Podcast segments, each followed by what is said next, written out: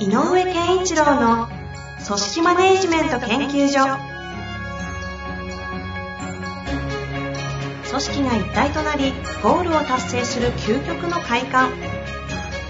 上場企業から中小企業まで延べ200社以上の支援を行った井上健一郎が組織人に関するあらゆる問題を分かりやすく解説します。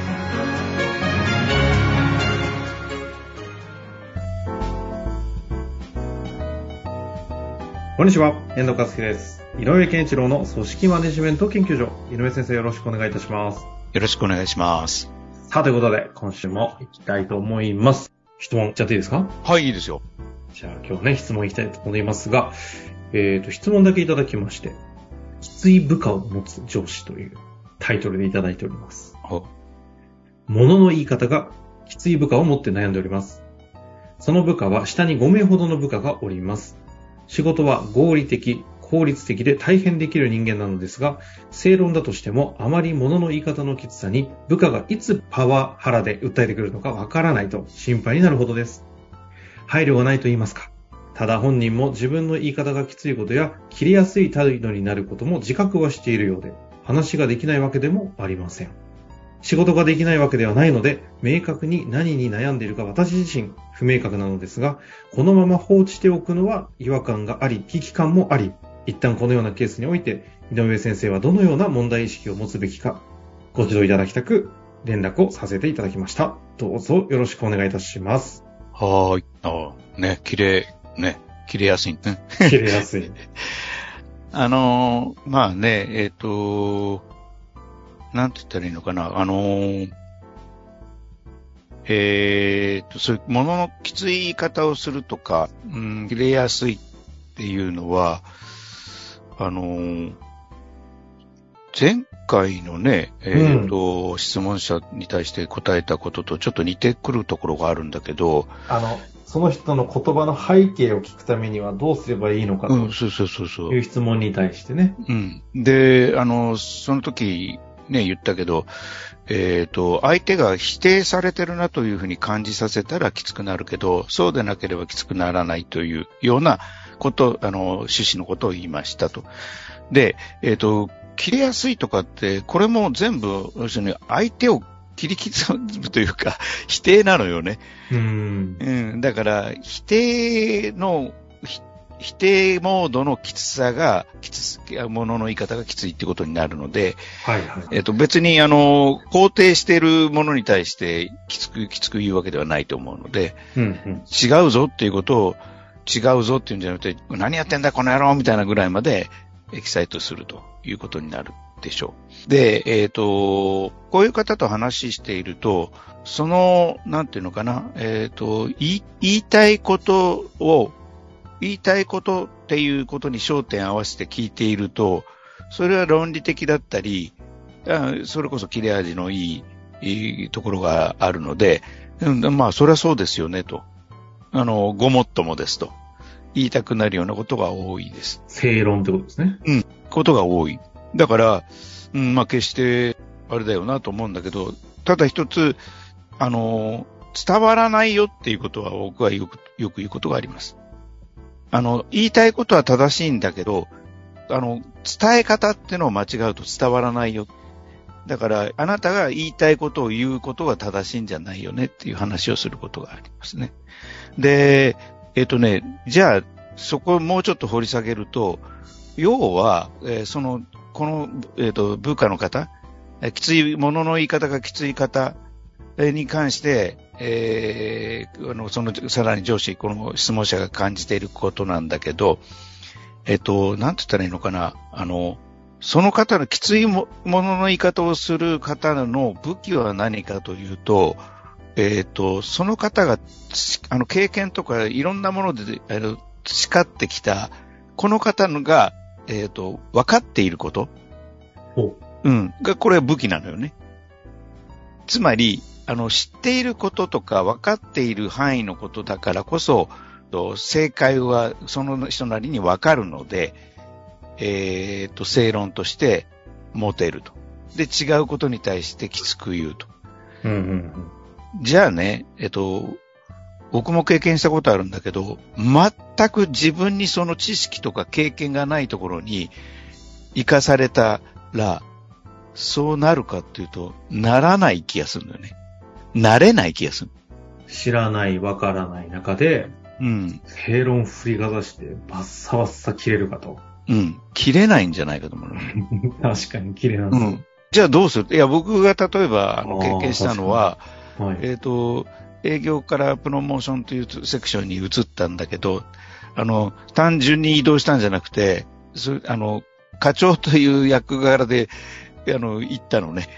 あいわゆる管理職として、うん畑違いのところに移動したケース。そうそう、そう。上司として。そう。だから、わかんないんで、変な話、部下のやってることを全部一、一逐一聞きながら覚えていくとかしていかないとわからない。つまり、教えてもらうんだよね、逆にね、部下から。ってなると、えっ、と、そその後には、いや、そんなやり方してたら違うんじゃないっていうことは思うようになるけれど、わかんないから、あ、そういうかやり方ってあるんだっていうふうに、単純に思うだけなのよね。うん。うん。だみたいに武器がないのよ、こっちが。はい。相手を、はい相手を切り、切るための刀を持ってないって言ったらいいのかな。だから、えっ、と、きつくなれるはずがない。っていうことは、これは何のヒントになるかっていうと、えっ、と、自分が、自分の判断っていうものを、えっ、と、どっかに一回ちょっと置いとくっていう、えーことが大事なのね。うんうんうん。つまり自分がこう判断するよっていうことで、パッて部下に対して言いあの言いたくなるんだろうけど、一回保留するっていうのかな。うううん。で、えっ、と、部下が言ってることっていうのは、これが正しいとしたらどういうことなんだろうっていうふうに、一回考えてみてあげるっていうのかな。あのーそういう、なんていうのかな、余裕を持つっていうのえっ、と、余白を持つと言ったらいいのかな。あの、そういう空間、その遊びの空間みたいなのを自分の中に持つということが、えっ、と、大事で、うん。うん。そうすると、怒りモードって案外そんなに出てこないのでね。あのー切れることないんじゃないかなと。もう、要するにこう直結しちゃうわけだよね。違うよっていうのと、相手の意見がね。で、自分の意見は違うぞと思ってるから、違う、その違いっていうことに対して、あの、フォーカスが、えっ、と、行くので、違うぞって言いたいんだよね。うんうんなんだけど、違う、違うはないとしたらっていう言い方になるのかな。あの、相手の言ってることが、の方が正しいっていうことは、なくはないので、で、あの、無理やりでもいいから、この、こいつの言うことが正しいとしたらどういうことかなって、いうふうに考えてあげた方がいいかなって。うん。で、その一回の余裕を持つことによって、あの、多分、相手に、ね、伝わり方が全然変わってくる。つまり相手と自分の間の、なんか一つ、あの、ラインを引く感じかな。あの、こう、あの、関係性のラインをそこにポンって一本、一本こう、結ぶ、線を結ぶ感じなんだけど、そのためには、この人が言うことが正しいとしたら、っていうような、相手を否定しするとか、相手とが言ってることは違うという、その感覚を一回ポンと外すと、あのーラインが引けるのよね。自然に。その、境界線のラインっていう意味ではなくて、うん、パイプつながりとしての、うん、つながりとしての線ああ、なるほど。があ引けるっていうの？そうすると、まずちょっと少し整理なんですけども、はいはいこの方が切れ味のいい部下を持っているが、それに対して上司として、ちょっとこのままだと大丈夫かな？違和感と危機感がある。ただ、明確な問題、ど何が問題かがはっきりよく分かってないっていう質問だったんですけど、うん。まあ、その違和感、危機感は、まあ、往々にして、問題として扱った方がいいだろうっていうところには、井上先生も賛同というか、うん共通して認識されてるっていうことで大丈夫なんですかね。大丈夫。で、その時に改めて今までの話を踏まえると、何が、やっぱりき、その、なんて言えばいいんですか何を問題意識とした方がいいのか。あの、この質問者の方が、じゃあその、切れ、あの、切れやすいというか、物の言い方のきつい部下に対して言うことは、えっ、と、物の言いあの言い方がきついよってことはもちろん言っても、言ってもいいんだけど、逆に言うと、そ、そこの、あの、線も引かなきゃ、ラインも引かなきゃいけないのね。あの、ラインっていうか、あの、パイプを作んなきゃいけない。だから、やっぱりその、部下が、その、この方の部下ね、あの、が、どうしてそういうことをきつく言うのかが、何を言いたいのかは聞いてあげなきゃいけないね。うんうんう。うん、で、なるほどと、君の言ってることは確かに正論だねっていうことは認めてあげるっていうことが最初に作るパイプなので、で、そこは認めてあげなきゃいけない。で、その上で、でもそれって、ああいう言い方をすると相手に伝わるかなとか、僕は冒頭に言った伝わるってことが大事だぞと。その、君の言ってる正論が正論だとしたら、その、その正論の、えっと、理由とかね、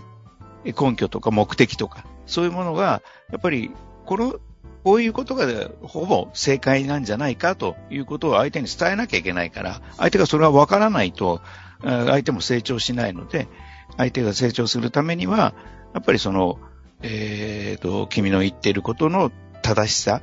を伝えてあげる必要があるから、やっぱりその伝え方は変えていった方がいいんじゃないっていう話になっていくのかなと。ああ、今、あの、相手の正論で言っちゃってる場合に、それ伝わるかなってもし言ったとしても、うん、あれ、ここまで言って伝わらないんだったら、あいつらが悪いんですよ。っていうのが、あの、正論者たちの立場な気がするんですけど、あの、そういうことで言うとね、やっぱり、その、この質問者の方に言いたいのは、あの、上の立場だろうし、経験も多いんだろうから、やっぱり、あの、なんていうのかな。いや、あの、伝える、伝わるか伝わらないかは、え伝える側の責任なんだっていうことは教えてあげなきゃいけないね。あの、伝、伝えてもらう側の責任じゃないよって。ほうほうそこははっきりとということですね。うん、これは、あの、えっ、ー、と、著名なデザイナーの方が言ってたんだけど、あの、デザインの仕事をしている以上、えっ、ー、と、デザインっていうのは意図があると。伝えたいものがあると。で、それを伝え、伝える側が、相手が伝わらなかったら100%伝える側の責任だ。だからデザイナーの責任だって自分で言ってえ佐藤柏さんですか？いやいや、そそそういう方ではないんだけど。あの、うん、あデザイナーの方。うん。伝えるわあ、ありがたいですね。上司とか関係で言われると、って言ったってさって思いたくなるけど、デザイナーっていう職業違う人言われると、なるほど。っていう、うん、そうそうそう。うん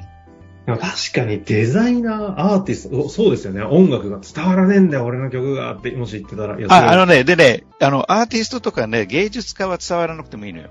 あれ、あれ？あれ？うん、あの、ね、デザインっていうのは、はい、やっぱりこう、特に商業デザインっていうのは、はいはい、商品の意図が伝わることが大事なので、イメージとか。だから伝わらないのは、あの、伝える側の責任なんだけど、芸術の世界っていうのは、本人にあるものをそれこそ表に表出させるという、本人の表現力というか表現のエネルギーが大事なので、それは、えっと、わからない人にはわからないでいいんだよね。ああ。ただあれですか。売れるか売れないか、音楽。ああ、まあそれはね。で言うと、あの、なんで俺の曲売れねえんだわ、いや、それはあなたの問題っていう認識はどうなんですか？それは、あの、いいかもね。ただ、それはいい。うん、ただ、まあね、音楽なんかで言うと、あの、例えば100人に伝わ、あの、に、あの、なんていうのかな、えっ、ー、と、いい曲だねって言われる場合もあるけど、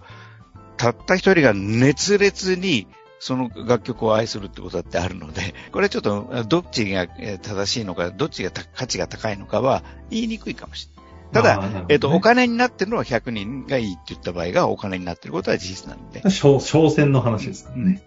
うん、なるほど。まあ、ちょっとすいませんね。私が余計なこと言ったんで。あ、とんでもない、とんでもない。もう、幹に戻るとで言うと、伝わる、伝わることが大事で、伝える、伝わらないのは伝える側の責任だよというのをちゃんと言ってあげなきゃいけないと。うん、だからその形だと、伝わらないよねっていうことを、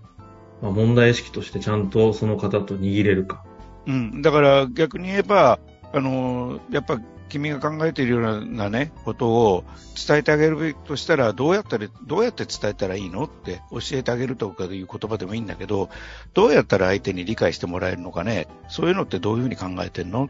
ていうことを話しながら、ああ、だとしたら、えっ、ー、と、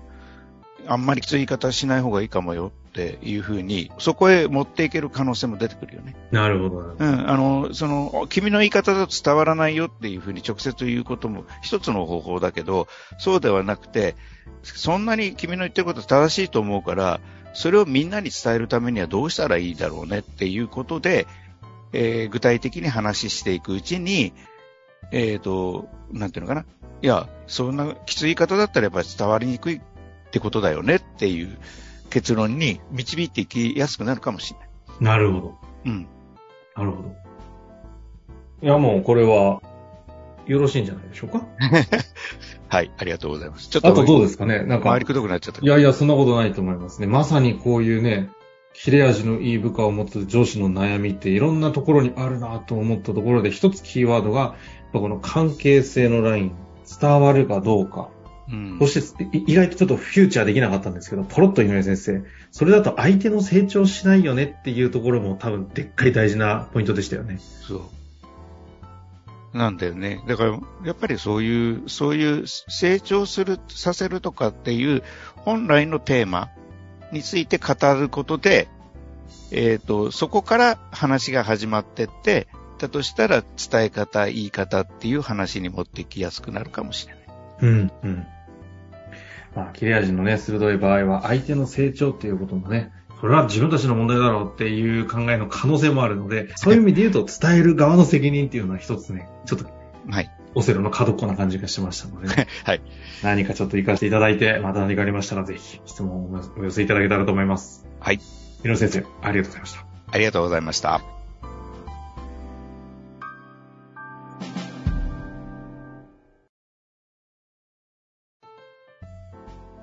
の番組はいかがでしたか？番組では井上健一郎への質問を受け付けております。ウェブ検索で井上健一郎と入力し、アカラクリエイト株式会社のオフィシャルウェブサイトにアクセス。その中のポッドキャストのバナーから質問フォームにご入力ください。また、オフィシャルウェブサイトでは無料メルマガや無料動画も配信中です。ぜひ遊びに来てくださいね。